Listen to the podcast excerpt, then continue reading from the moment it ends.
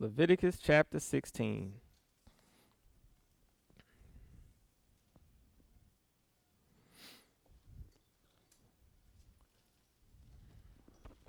And this passage that we will be looking at today will come um, be, be referring to the Day of Atonement. All right, the Day of Atonement.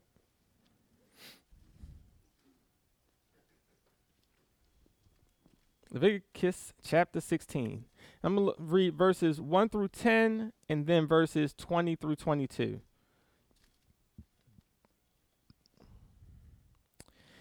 It reads The Lord spoke to Moses after the death of the two sons of Aaron. When they drew near before the Lord and died, the Lord said to Moses, Tell your brother Aaron not to come just at any time into the sanctuary inside the curtain, but for the mercy seat that is upon the ark, or he will die. For I appear in the cloud upon the mercy seat. Thus shall Aaron come into the holy place with a young bull for a sin offering and a ram for a burnt offering. He shall put the, on the holy linen tunic and shall have the linen undergarments next to his body. Fasten the linen sash and wear the linen turban. These are the holy vestments. He shall bathe his body in water and then put them on. He shall take from the congregation of the people of Israel two male goats for a sin offering, and one ram for a burnt offering. Aaron shall offer the bull as a sin offering for himself, and shall make atonement for himself and for his house. He shall take the two goats and set them before the Lord at the entrance of the tent of meeting. And Aaron shall cast lots on the two goats, one lot for the Lord, and the other lot for Azazel, all right, or the scapegoat. Aaron shall present the goat on which the lot fell for the Lord, and offer it as a sin offering. But the goat on which the lot fell for Azazel shall be presented alive before the Lord to make atonement for it, that it may be sent away into the wilderness to Azazel. I want to skip down to verse 20. It says, When he was finished atoning for the holy place and the tent of meeting and the altar, he shall present the live goat. Then Aaron shall lay both his hands on the head of the live goat and confess over it all the iniquities of the people of Israel and all their transgressions, all their sins, putting them on the head of the goat and sending it away into the wilderness by means of someone designated for the task. The goat shall bear on itself all their iniquities to a barren region, and the goat shall be set free in the wilderness. Let's pray. God, I pray that you will open our understanding. I pray that you will help us to see exactly uh, what took place so many years ago on the Day of Atonement and help us to see today how that applies to Christ and the sacrifice that he paid for us. I pray that you would give us wisdom, knowledge, and understanding in all things.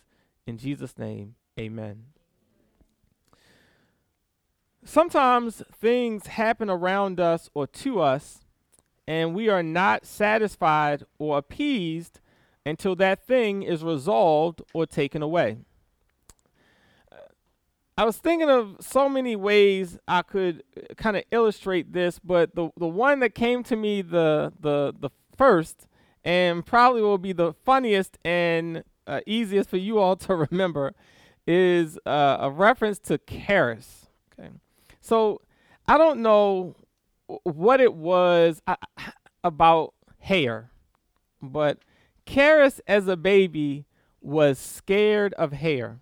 okay um, it, it was the funniest thing ever uh, because she had a lot of curly hair. So whenever we would put her in the bathtub, you know, sometimes her hair would, you know, pieces may fall, come out or whatever, and, and be floating in the tub, and and she would completely freak out and panic because of hair in the tub. Okay, I, I, I later realized I think she may have thought it was a spider or something, maybe right, but she was so afraid of of hair. And and the, the funny thing is, you had one of two choices if you did not want to be wet.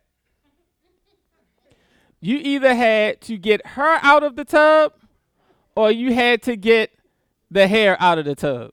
okay? Because if it got anywhere close to her, she was hair, hair. She, she, you got to get, you got to get out there because water everywhere, right?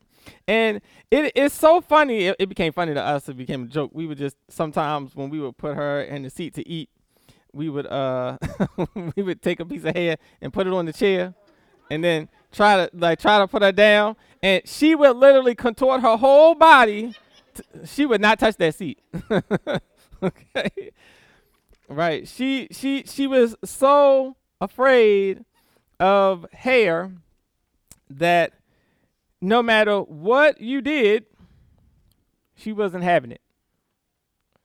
And there would be no peace or appeasement, right, or satisfaction until you got that hair out of her presence. She was going to let you know, she would climb up your whole body, right, to get away from it. She would let you know that this being in her presence was displeasing to her. Her satisfaction was tied to the removal of what was frightful to her or offensive to her. Right? If you could not remove this from her presence, there would be no satisfaction. Now, as funny as that may that, that may be, there is an analogy from this story uh, in the story uh, of our relationship with God. There is a, an analogy. Romans chapter 3 verse 23 says that all of us have sinned and fall short of the glory of God. And Habakkuk 1:13 says that God, God's eyes are so holy that he can't even look at sin. He literally can't stand for sin to be in his presence. God's holiness and his justice will freak out if sin is in his presence. And his holiness and justice will continue to freak out until his wrath is satisfied and appeased. Given this set of facts, we have a very serious dilemma. You see, we are the hair. okay. We are the hair. And God is Karis. and but unlike God, unlike Harris, when God freaks out about sin, he is not the one to leave. He's not running away. God, when he is upset about sin, he remains there until he pours out all of his wrath, his anger on what dissatisfies him until it is destroyed. And then and only then will his wrath be satisfied. If we were to pay the penalty for our own sin, if we were to bear the full brunt of God's wrath, it would take us eternity in hell to satisfy God. Now, I was thinking about this. I was having a conversation some time ago with Malcolm, and, and Malcolm was telling me about this series that he was listening to uh, by Dr. Tony he- Evans on hell. And, and he was talking about how long eternity is so that you can know how long people will be in hell. And I love this illustration. I'm like, man, I wish I'd thought of that. he said that if you take the Pacific Ocean, which is the largest ocean, and you empty it of water and completely fill it up with sand as high as Mount Everest, which is the highest mountain, and you you have a bird fly and take one grain of sand off of that, that heap once every gazillion years. One grain of sand once every gazillion years. And that bird does that at once every gazillion years until that all of the sand is gone. By the time the bird takes the last grain of sand, you've only spent one second in eternity. That's how long eternity is. It would take us forever and ever and ever and ever and ever, and you could put infinity and beyond, okay? It, it would take us all of eternity to satisfy an infinite and eternal God for rebellion against him. And yet, in his love, his grace, and his mercy, God has provided us an alternative. He has provided for us a substitute. Uh, before we go uh, jump into this passage in Leviticus, I want you to turn. You you all I know you know the scripture, but I want you to turn to First John chapter two.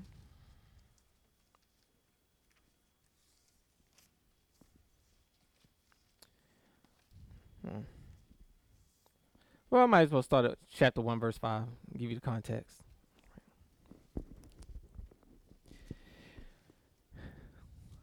John is here in uh, First John chapter 1 giving us our alternatives on how we can respond to sin.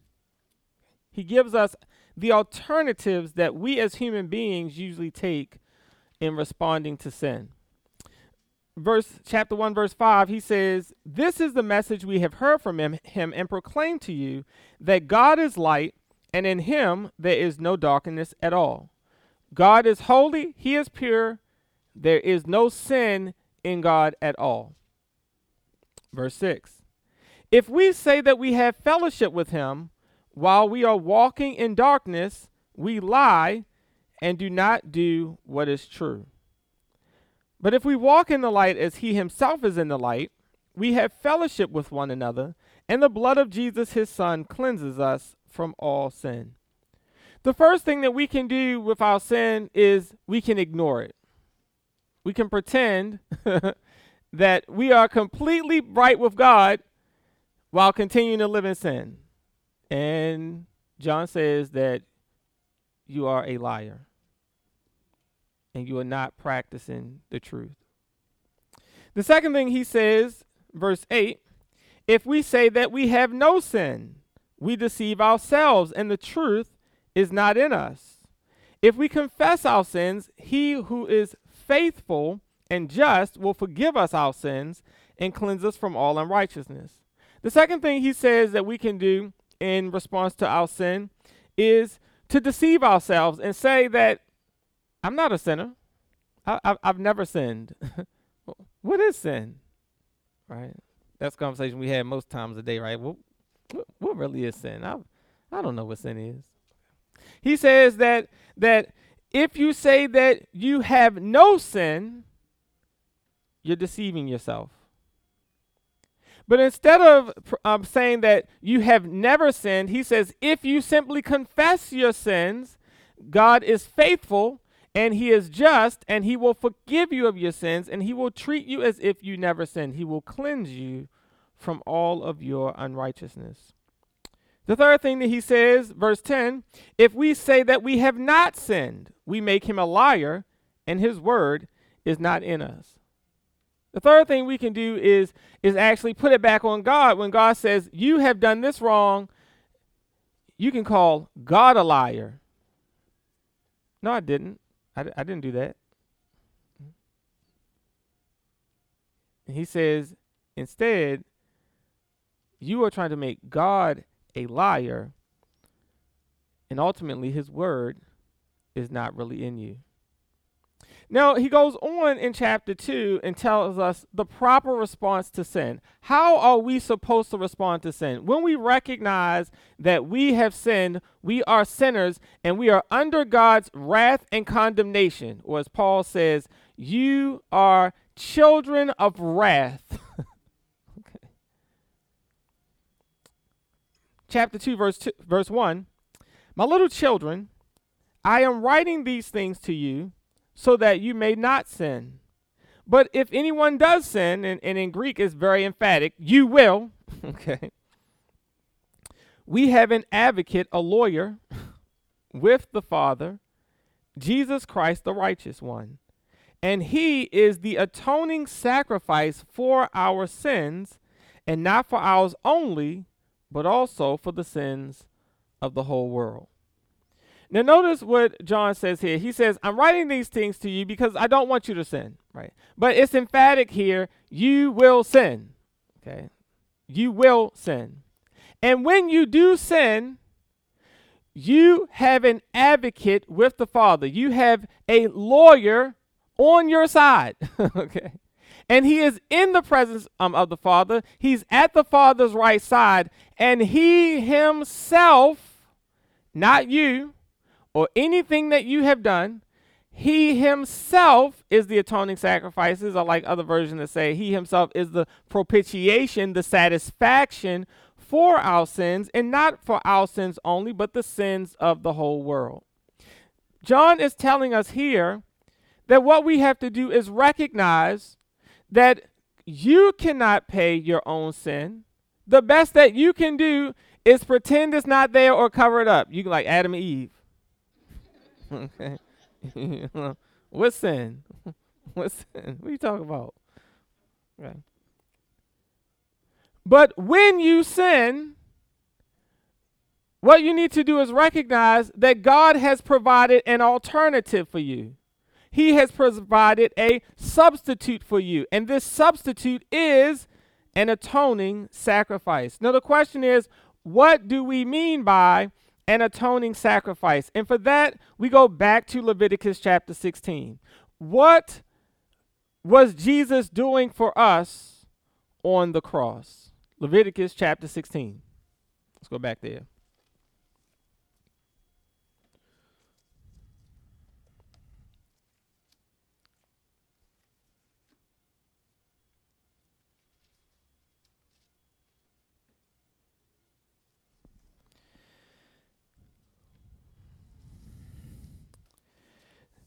Now, notice here in Leviticus chapter 16, we're following up on the heels of God uh, reminding Moses and telling Moses that he is to make sure that when he comes before the Lord, he comes before the Lord appropriately. We remember that Aaron's sons, Nadab and Abihu, they were killed because they came into the presence of the Lord and they offered the wrong type of sacrifice before the Lord. God requires very specific things when you come into his presence. He will not accept any sacrifice. He wants a perfect sacrifice according to his very detailed request. And Nadab and Abihu got drunk one night and decided they were going to go into the presence of the Lord and offer what the Bible says is strange fire before the Lord. And the Bible says that fire came out from the presence of the Lord and burned them up, and they died right there before the Lord. So God tells Moses, I want you to make sure you tell Aaron to come correct, or he will die.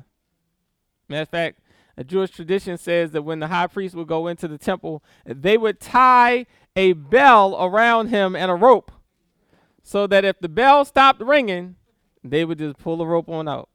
okay. He died before the Lord. Okay.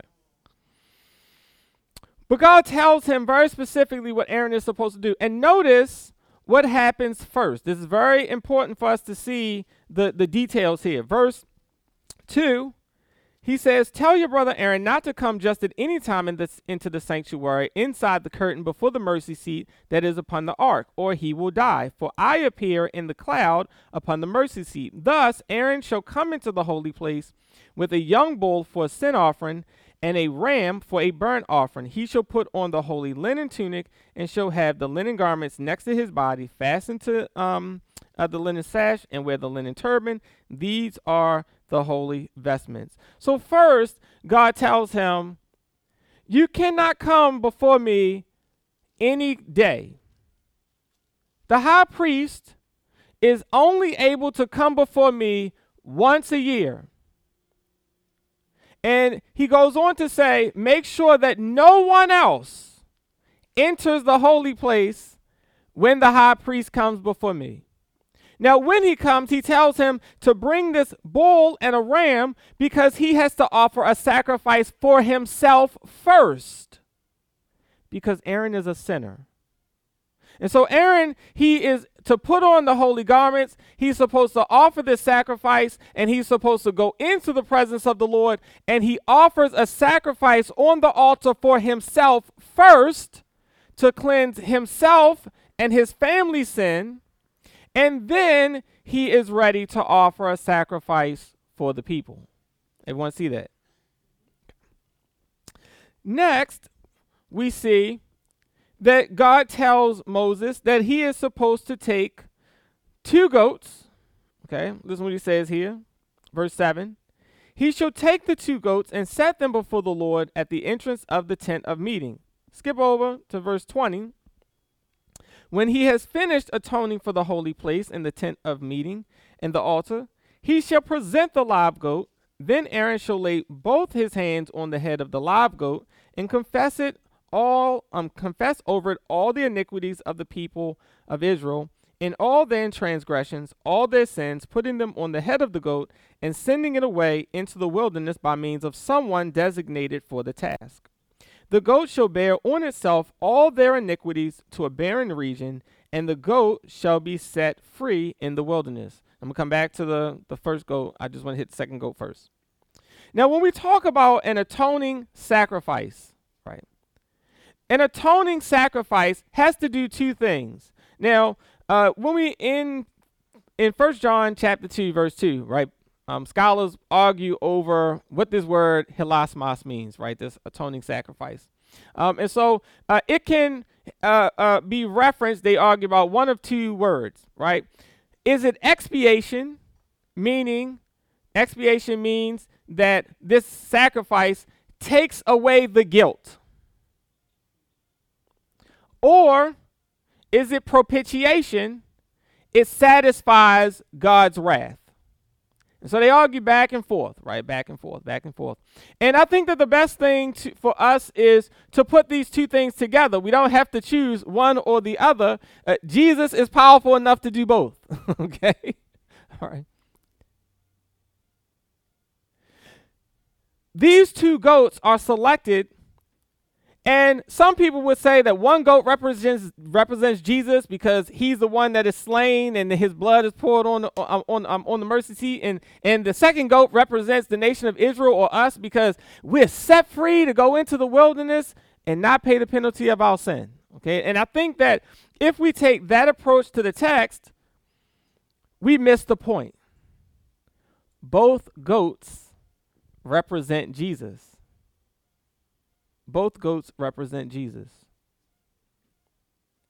And both goats represent Jesus so that he can be our substitute.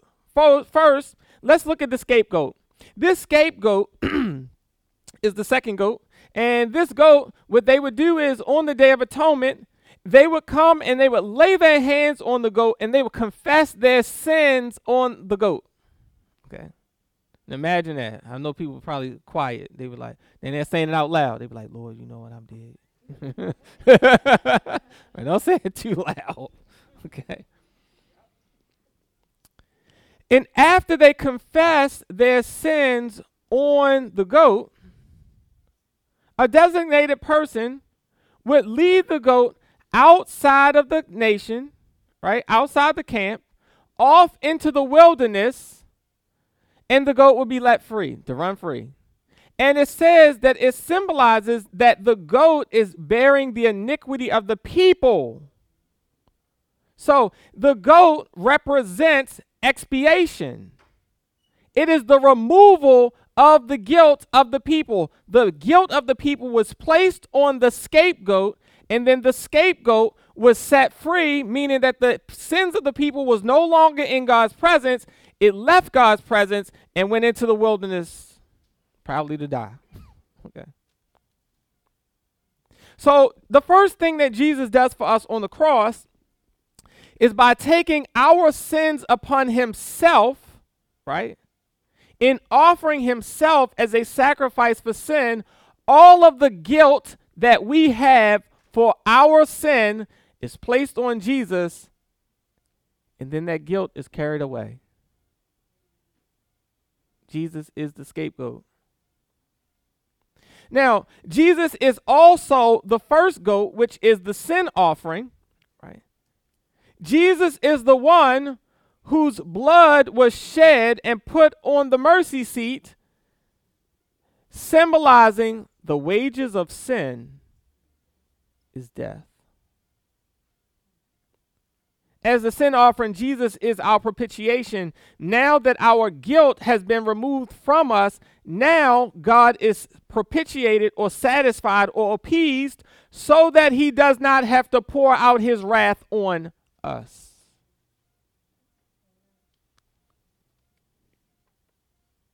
As Paul said, for God has not appointed us to wrath, but he has appointed us to obtain salvation from the Lord. The only reason that God does not have to pour out his wrath on us is because he poured out his wrath on his son. And because his wrath has been poured out, he is now satisfied so that instead of giving us war and fights, he can give us love, grace, and peace. Jesus is our propitiation. He is also our expiation. He is the one who has taken our guilt away and therefore has satisfied our penalty before his Father's holiness, justice, and wrath. And therefore, we are no longer enemies of God. We are now his sons and daughters. Now, I want us to turn uh, to the New Testament. We see here in Levit- Leviticus chapter six, um, 16, we see this, this, this, uh, these events of the Day of Atonement, right? We see that uh, there was supposed to be two goats. One is slaughtered, right, symbolizing what Jesus would do for us on the cross, and the second one is allowed to run free into the wilderness, taking the sins of the people away. Now, what does that have to do with Jesus? How does uh, that relate to anything that the New Testament refers to about Jesus. I want you to turn to the book of Hebrews.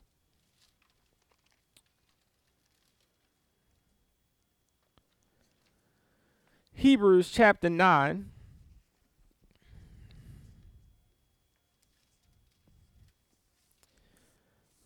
Hebrews chapter 9.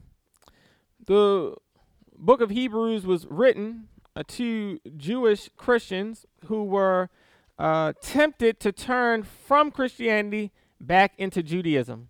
And so I believe Paul wrote the book of Hebrews. Uh, most uh, people, they tell you that when you are referring to the book of Hebrews, just say the author of the book of Hebrews. okay? right. You got that in school, didn't you, Antoine? The author of the book of Hebrews. And I break all of the rules. Paul said, okay. okay. In chapter 9, uh, well, throughout the whole book, right? Um, the book of Leviticus, and this is what, I, what, I, what I'm going to do. When I preach, when I want to, I'm ready to preach the book of Hebrews, I'm going to preach through Leviticus first, and so that you can see back and forth. Because the, because Paul is trying to get us to see here. I almost messed up. Paul is trying to get us to see here that Jesus is so much better than the Old Testament sacrifices. Okay. He is so much better than the Old Testament sacrifices. Now, the argument here in chapter 9 he, uh, that, that Paul is making is that the priest in the Old Covenant, they had to go before God every single year. Their sacrifices only lasted one year, and then they had to keep on offering these sacrifices over and over and over again. But Paul's point is that Jesus is so much better that he only had to offer his sacrifice once and for all. Specifically, he says that in chapter 10. I want you to look here at Hebrews chapter 9, starting at verse 6. Listen to what he says about Jesus and how he relates to these sacrifices on the Day of Atonement. Verse 6 such preparations having been made, the priests go continually into the first tent to carry out their ritual duties. But only the high priest goes into the second, and he but once a year, and not without taking the blood that he offers for himself and for the sins committed unintentionally by the people. But this, the Holy Spirit indicates that the way into the sanctuary has not yet been disclosed as long as the first tent is still standing.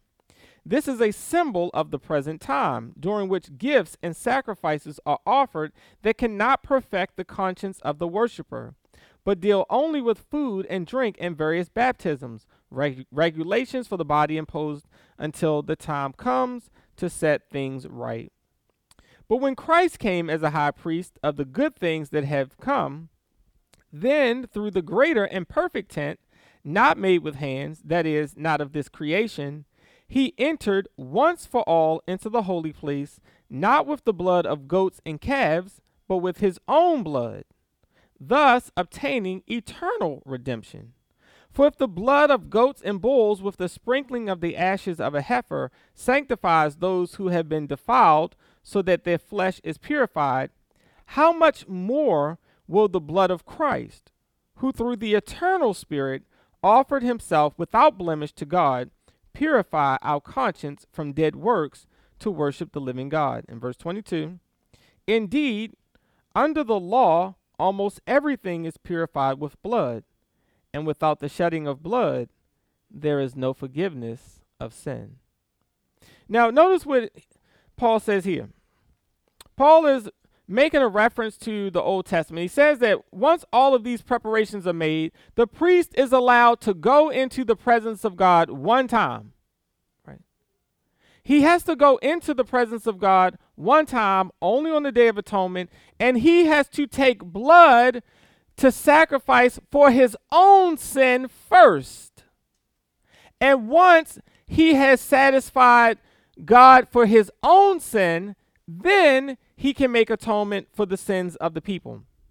But he also says that these things are inferior because he says that these sacrifices, verse 9, they cannot perfect the conscience of the worshiper. It can't really change anything in your heart. The only thing that you can do is just come and sacrifice animals every year. But it doesn't really affect anything eternally between you and God. But unlike the high priest of the Old Testament, Jesus being a high priest, verse 11, he says he comes to a greater and perfect tent, right? Meaning himself, okay, his own body, meaning not made with hands, that is not of this creation. And he enters into the holy place not once a year, but once for all time. His sacrifice was a perfect sacrifice, an eternal sacrifice, the only type of sacrifice God would take. Because if you were to pay your own sacrifice, right, it would take you all of eternity because you are a mortal and cannot pay an eternal punishment. But Jesus, being God and being perfect, he could enter into his Father's presence once and offer a sacrifice, an eternal sacrifice, once for all time, that what he says here in verse 12, it provides eternal redemption, eternal forgiveness, not a forgiveness on, you know, one day of the year, not a forgiveness where every single day God, please forgive me. I'm sorry. Please forgive me. Every single day, begging for forgiveness, begging for forgiveness. No, this is an eternal forgiveness that once it is given, it can never be taken away. Jesus' sacrifice is so much better that he says, verse 14, that because he offered himself through the eternal Spirit, he can purify the dead conscience of those who worship him. Because through the shedding of blood, there is forgiveness of sins. Now, I want us to uh, to end here, because I want to get us out on time. I said one hour, and I'm going to not have to repent and and offer no sacrifices. I want us to, I, I'm going to read for you from Ephesians chapter 2. I think Paul summarizes everything that we need to know here. God has something against us. and and God is gracious, he's merciful, he's loving and he's kind, but he is also holy. He he can't just forget when we sin. As Ezekiel said, the soul that sins, it must die. But God, in His grace and His mercy, in order to appease His own wrath, in order to appease His own wrath, He provided the sacrifice for us. He came Himself in the person of His Son.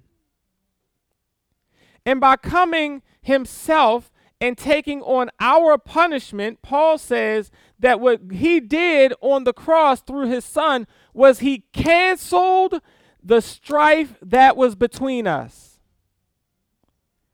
And therefore we have peace.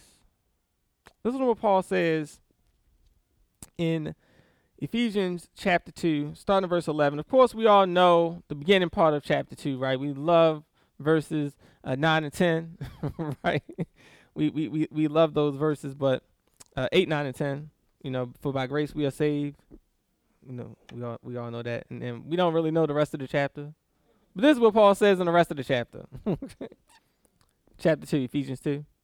He says, So then, remember that at one time you Gentiles by birth, called the uncircumcision, by those who are called the circumcision, a physical circumcision made in the flesh by human hands. Remember that you were at that time without Christ, being aliens from the commonwealth of Israel, and strangers to the covenants of promise, having no hope and without God in the world. That's who you were. That that is who you were. You were aliens, you were strangers, you had no promises, you had no hope, and you were without God in the world. Verse 13, but now in Christ Jesus, you who once were far off have been brought near. How? By the blood of Christ. You were afar off from God. You were far away from God. But because of the blood of Christ, because of his atoning sacrifice, because of him, his expiation, him taking away your guilt, and because of him propitiating or satisfying God's wrath, now you have been brought near to God. For he is our peace. In his flesh, he has made both groups into one and has broken down the dividing wall, that is, the hostility between us. He has abolished the law with its commandments and ordinances, that he might create in himself one new humanity in place of the two, thus making peace, and might reconcile both groups to God in one body through the cross, thus putting to death that hostility through it. So he came and proclaimed peace to you who were far off, and peace to those who were near. For through him both of us have access in one spirit to the Father. So then, you are no longer strangers or aliens. They're not stopping you at the border. okay. But you are now citizens with the saints and also members of the household of God, built upon the foundation of the apostles and prophets, with Christ Jesus himself as the cornerstone.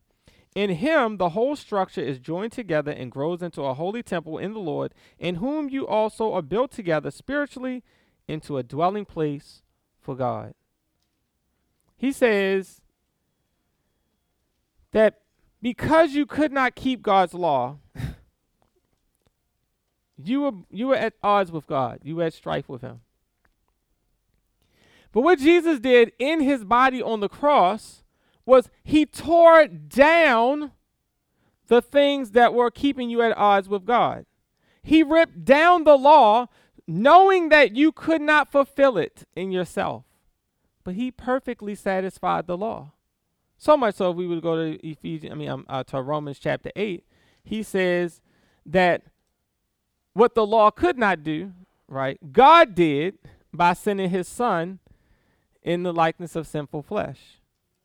So that the righteous requirement of the law is fulfilled in us, right? You did not fulfill it, it is fulfilled in you who walk not according to the law, but according to the Spirit. Jesus died so that he could take away our guilt, our shame. He even took away the law, right? Us needing to fulfill the law. He did all of that for us.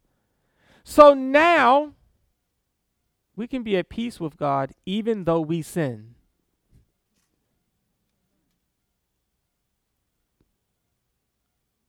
Jesus on the cross, he is our scapegoat. Jesus is our scapegoat. You know what a scapegoat is, right? Somebody accuses you of something, you be like, "Well, look over there. Look what they did over there." It's like, well, I, I only did it because of because of right. You point the finger at somebody else. That's what we do at the cross. God says, "You must die." Look at Jesus. he is our scapegoat.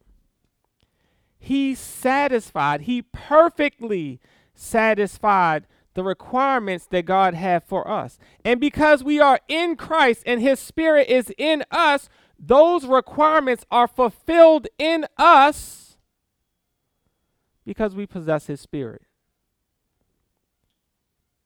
And because Jesus has satisfied his Father, now we can have peace because he's satisfied with us in Christ.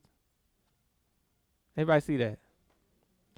what I want us to do, and I, I, I try to come back to this every year when we talk about about uh, come to Easter or Good Friday, and I want us to to bring these bring back the practical application because I think that this is something that we as Christians uh, we wrestle with. I think if if there's anything that that I talk to people about the most, it is um, you know, people feeling guilty about things that they've done in their past, or you know, can God forgive me, or what about this, and and and and, and we wrestle because we are trying to figure out how can I satisfy God?